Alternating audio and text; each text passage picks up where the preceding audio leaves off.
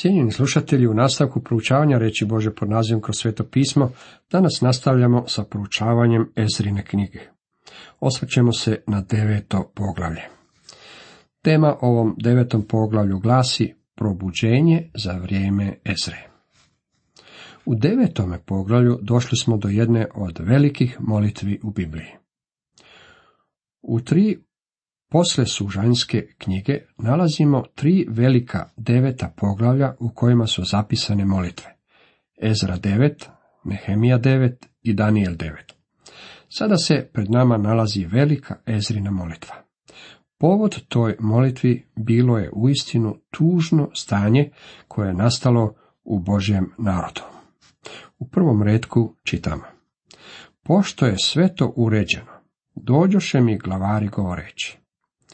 Izraelski narod, svećenici i leviti nisu se odvojili od naroda zemlje, okorjelih u njihovim gnusobama, nisu se odijelili od Kanaanaca, Hetita, Perižana, Jebusejaca, Amonaca, Moabaca, Egipćana i Amorejaca. Zapazite da se spominju Egipćani kao i ostali poganski narodi. Hetiti su bili veliki narod. Informacije o Hetitima bile su otkrivene dok sam ja bio student, pa me je jako zanimalo saznati nešto o njima. Diljem male Azije, a poglavito uz obalu, Hetiti su prvo utemeljili velike gradove kao što su bili Efes, Smirna i Troja. Bili su uistinu veliki narod, ali su bili neznabošci. Izraelci se nisu odvojili od ovih ljudi. Kada se prva skupina židova vratila u zemlju, susreli su se s obeshrabrenjem. Više o tome naučit ćemo kada dođemo do Hagajevog proročanstva. Vidjet ćemo kako im je pomagao preskočiti prepreke obeshrabrenja koje su se ispriječile pred njima. Vjerujte mi, naišli su na dugački niz prepreka, a uz Hagajevu pomoć uspjeli su ih preskočiti. Uz Nehemijinu pomoć koji je bio aktivni laik, zidine i hram u Jeruzalemu mogli su se izgraditi. Međutim, na svakom koraku čekalo ih je obeshrabrenje. U takvim trenucima čovjek popušta. Dogodilo se to mnogim kršćanima. Netko je rekao da je obeshrabrenje đavolje najjače oružje. Židovi su popustili u pozornosti, pa su se počeli ženiti okolnim narodima i neprijateljima Boga i Izraela. Nedostatak odvojenja zakopao ih je u nemoral i idolopoklonstvo. U nekim slučajevima, mislim da se ovi ljudi nisu previše uzbuđivali oko ženitbe, jer poganski narodi onog vremena nisu posvećivali previše pozornosti formalnosti braka. Kao što niti neznabošci današnjeg vremena ne posvećuju nimalo pozornosti formalnosti braka. Rečeno nam je da živimo u naprednom dobu. Imamo novu slobodu. Civilizirani smo. Dragi moji prijatelji, nimalo se ne razlikujemo od poganskih naroda Ezrinog vremena.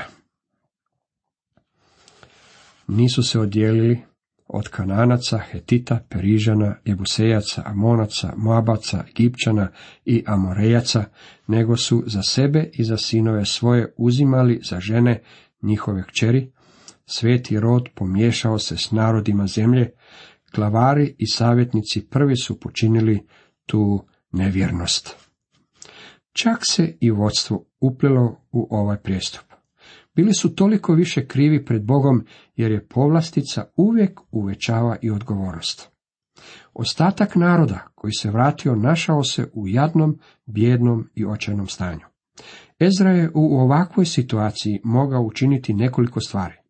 Mogao je putem masovnih medija objaviti program o domoljublju, podići izraelski stijeg, pokazati svima Davidovu zvijezdu i održati velike narodne skupove na kojima će govoriti o domoljublju. To međutim nije učinio.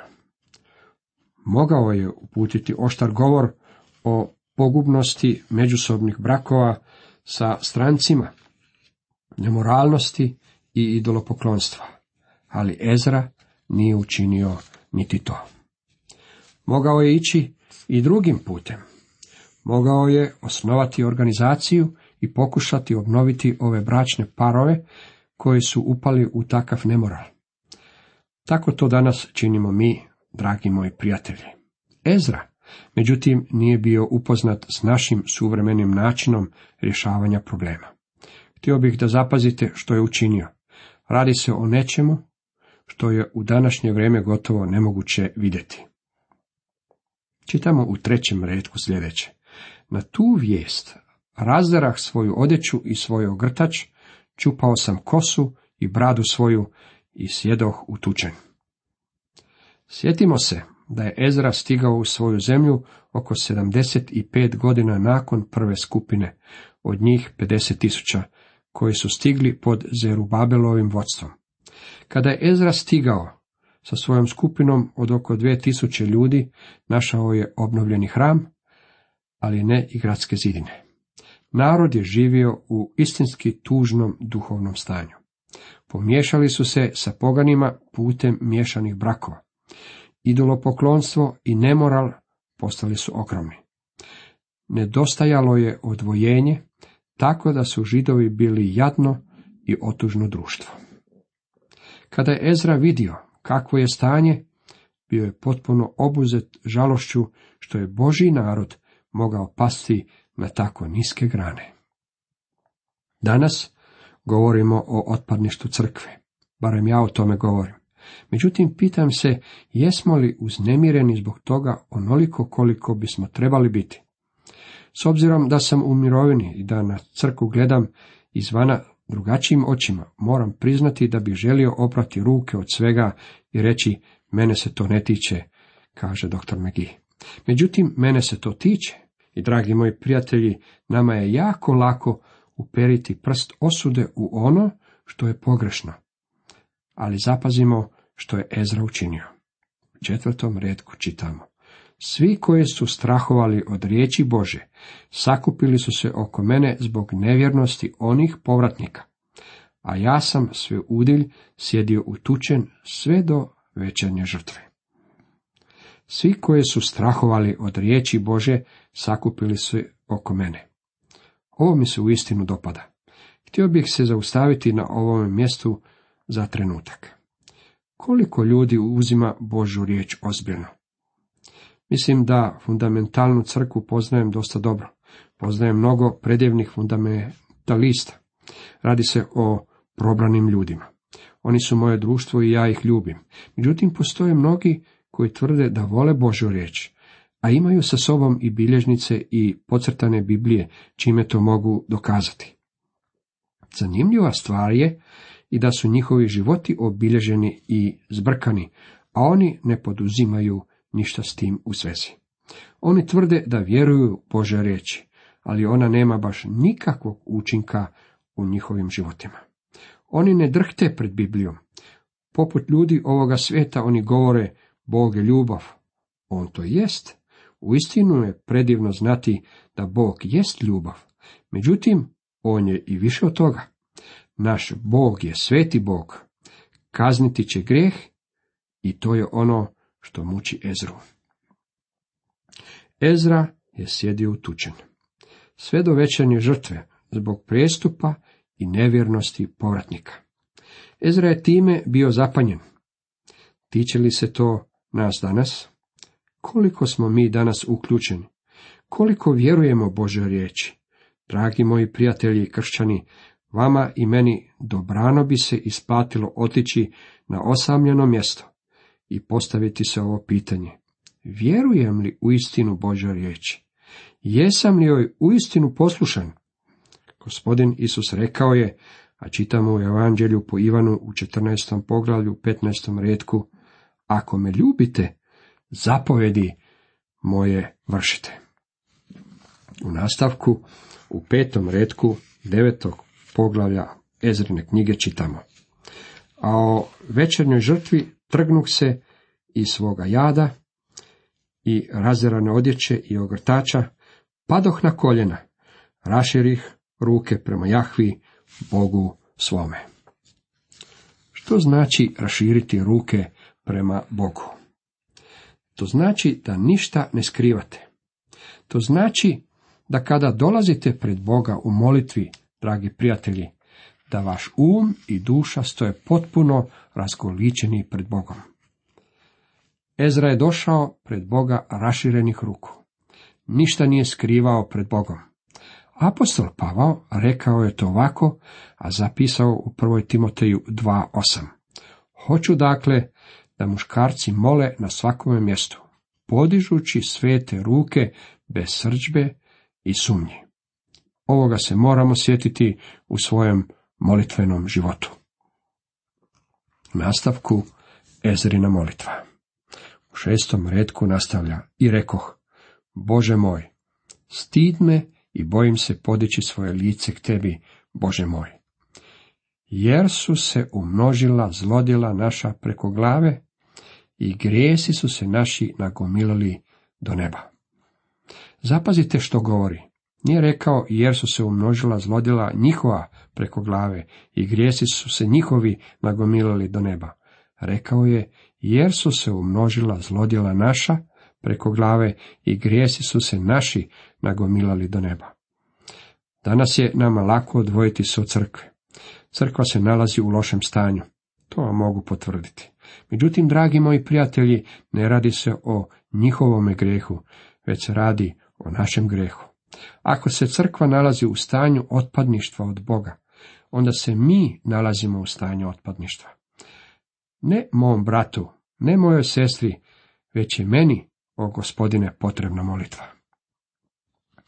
Nastavlja u sedmom redku, od vremena otaca svojih, pa do danas u krivnji smo velikoj, i zbog zlodjela svojih bjasmo predani u ruke zemaljskih kraljeva mi, kraljevi naši i svećenici naši, pod mač u sužanstvo, u plijen i na sramotu, kao što je to i danas. Poslušajte Ezru. Ovo je velika molitva. Znao je što znači biti zatočenik u stranoj zemlji. Ili se rodio u zatočeništvu, ili je bio odveden u zatočeništvo dok je još bio dječak, tako da je znao što to znači. Zato je drhtao kada je shvatio da će mu Bog suditi. Dragi moji prijatelji, Danas postoje mnogi ljudi kojima Bog sudi. Mogao bih vam navesti primjer za primjerom. Pred nekoliko godina došao mi je neki čovjek koji je bio izjeden spolnim bolestima. Rekao mi je, mislio sam da sam se izvukao s time, sada ću morati umreti od ove prljave bolesti. I umro je. Netko će reći, Bog mu je trebao iskazati milosrđe. Da, Bog bi mu iskazao milosrđe, ali zanimljiva je stvar bila ta da je čovjek bio kriv. Naš je Bog sveti Bog i on sudi grijeh. Šteta je što više nas ne drhti pred Božjom riječi. U osmom redku Ezra nastavlja, ali sada za kratko vrijeme učinio nam je Jahve, Bog naš milost i ostavi nam ostatak i dade nam utočište u svome svetom mjestu. Tako nam je Bog naš prosvjetlio oči i dao nam malo života u robovanju našem. Ovo je veliki stih. Ezra je rekao, imali smo milost za kratko vrijeme. Sedamdeset godina zatočeništva došlo je kraju. Bog je dopustio svome narodu da se vrati u svoju zemlju. Ali su ponovno krenuli putem neznabožaca, čineći iste stvari, zbog koje su se i našli u zatočeništvu. Ezra je rekao, ostavi nam samo ostatak. Ovi židovi su bili dovoljno poslušni da se vrate u zemlju. Veći dio naroda, međutim, nije se vratio u zemlju. Oni koji su se vratili bili su samo ostatak. I dade nam utočište u svome svetom mjestu. Znate li koje je to utočište? Utočište je Krist. Moje sidro drži se toga mjesta. Znate li zašto? Jer sam ondje našao spas. Krist je bio pribijen na križ dok je bio ovdje na zemlji kako bih ja mogao biti pribijen za Božje prijestolje kroz cijelu vječnost. Pogledajmo što je rekao Izaija u Izaiji 22. Metnuću mu na pleća ključ od kuće Davidove, kad otvori, nitko neće zatvoriti, kad zatvori, nitko neće otvoriti. Kao klin zabiću ga na tvrdu mjestu i postaće presto slave domu oca svojega. Tako su vjernici pribijeni ondje gore, ali ne na križu, već u nebu za vječnost. Vidite, klin je zabijen u sigurno čvrsto mjesto. Uistinu predivna ilustracija. Židovi nisu izgubili svoje spasenje, ali su izgubili mnogo više, uključujući Bože blagoslove i svoju nagradu. Mnogi od nas danas su spašeni, ali nećemo dobiti baš nikakvu nagradu. Da nam On prosvetli oči i da nam malo života u robovanju našem. Mislim da je to istinska slika probuđenja. Pojam probuđenja u stvari nije biblijska riječ. Uvijek sam koristio tu riječ s propovjedaonice u popularnom smislu, čime sam označavao duhovno probuđenje kada se grešnici obraćaju Bogu, te kada se pojavljuje novo zanimanje za duhovno. Tehnički probuđenje znači vratiti život ili živahnost, vratiti u svjesno stanje. To se odnosi na ono što je već živo, zatim dođe do stanja kada je već gotovo mrtvo i nema životnosti, a zatim biva probuđeno. U Rimljanima 14.9 na taj se način govori o Kristovom uskrsnuću. Da zato je Krist umro i uskrsnuo, oživio je da zagospodari nad mrtvima i živima. Očito riječ probuđenje mora se odnositi na vjernike, ako želimo govoriti tehnički. To znači da se vjernik nalazi u jadnom duhovnom stanju, te ga se vraća u vitalnost i snagu. Tako će se ovdje u Ezrino vrijeme dogoditi pravo probuđenje. Ezrina molitva nastavlja se. U devetom redku čitamo. Jer mi smo robovi, ali nas u robstvu našem nije nikada ostavio Bog naš, nego nam dade, te nađo smo milost u perzijskih kraljeva, dade nam snage da podignemo dom Boga našega i da obnovimo njegove ruševine i pribavi nam utočište u Judeji i Jeruzalemu. Bog je uistinu bio predivan prema ovim ljudima. Oni su priznali svoje grehe i Bog će ih blagosloviti. I dalje čitamo. Ali sada što možemo reći, Bože moj, kad smo poslije svega toga odnemarili zapovjedi Tvoje, koje si zapovjedio preko svojih slugu proroka ovim riječima, zemlja u koju ulazite, da je zaposjednete, nečista je zemlja, od nečistoće naroda zemlje, od soba njihovih kojima su se napunili od jednoga kraja do drugoga. Stoga ne dajte kćeri svoje za njihove sinove i ne uzimajte njihovih kćeri za svoje sinove. Ne želite nikakav njihov mir i sreću njihovu da biste postali snažni i jeli najbolje plodove zemlje i ostavili je zauvijek u nasljedstvo sinovima svojim. I poslije svega što nas je stiglo zbog zlih dijela naših i zbog naše velike krivice, dobro je, o Bože naš, što si naša zlodjela smatrao manjima nego što je zloća njihova i što si nam ostavio ovaj ostatak. Drugim riječima, Ezra je rekao, nismo primili sve što smo zaslužili. Zaslužili smo veću kaznu zbog svojih grijeha od one koju smo primili. I dalje nastavlja, zar možemo i dalje kršiti naredbe tvoje i vezivati se s ovim gnusnim narodima? Ne bi li se ti razgnjevio i satr nas, da ni ostatka, ni ikoga spašena više ne bi bilo? Jahve Bože Izraelov, po pravednosti tvojoj mi ostadosmo ostatak, kao što smo danas. Evo nas pred tobom s grijehom svojim. Zaista ne bismo zbog njega smjeli stajati pred tobom. Samo Božje milosrđe, priznavanje grijeha, Kristova žrtva i Božja milost mogli su Bogu omogućiti da spasi ove ljude. Obnovi ih i probudi. Bog će sve to učiniti zbog Ezrine molitve. Ostatak koji je bio ondje zavapit će Bogu za milosrđe. Kada stanemo u taj položaj, Bog je spreman slušati naše vapaje. Cijenjeni slušatelji, toliko za danas.